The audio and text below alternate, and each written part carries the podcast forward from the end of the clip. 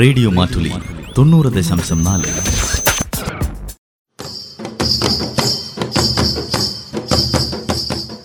വയനാടൻ മൂപ്പന്റെ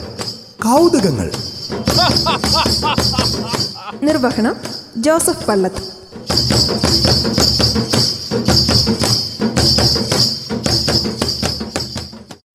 ഓ നിന്നെ മോ- ഒരു മുടി കണ്ടാച്ചാൽ മതി പച്ചിച്ചിറക് പോലെ ഇത്തിരി മാതിരം എന്തിനാ മൂപ്പ ഇങ്ങനെ കളിയാക്കുന്നേ മുടിയില്ലാത്തവർക്കും ജീവിക്കണ്ടേ എന്നാൽ ഇങ്ങനാണ്ട് ഒരു മുടി അത്രയ്ക്ക് എന്നെ കളിയാക്കൊന്നും വേണ്ട നല്ല മുടിയൊക്കെ ഉണ്ട് എനിക്ക് ഉം, സംഗതി ചെറു തന്നെ പെണ്ണെ നിനക്ക് നല്ല മുടിയൊക്കെ ഉണ്ട് അത് തന്നെയല്ലേ ഞാനും പറഞ്ഞത് ആ ജപ്പാൻകാരി ഒരു പെണ്ണുങ്ങളുണ്ട് റിൻകാം ബേക്ക് ഓ മൂപ്പരുടെ മുടി വെച്ച് നോക്കുമ്പോൾ ആ നോക്കും പെണ്ണ ജപ്പാനിൽ കിടക്കുന്ന പെണ്ണിന്റെ മുടിയും എന്റെ മുടിയും തമ്മിൽ എന്തിനാ താരതമ്യം ചെയ്യുന്നേ ആ അതൊന്ന് കാണണോ ആറടി മൂന്നിഞ്ച് നീളാഞ്ച് അവരുടെ മുടിക്കൂ ഓ എനിക്ക് അത്ര മുടിയൊന്നും വേണ്ട ഓ എങ്ങനെയാണോ ആ മുടിയൊക്കെ സംരക്ഷിച്ചു കൊണ്ടുപോകുന്നത്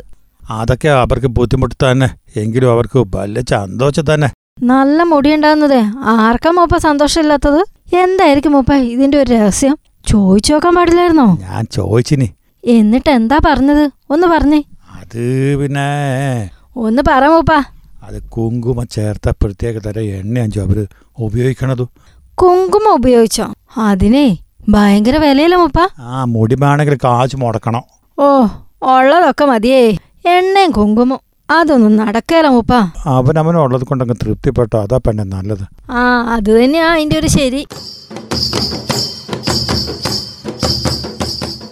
വയനാടൻ മൂപ്പന്റെ കൗതുകങ്ങൾ നിർവഹണം ജോസഫ് പള്ളത്ത്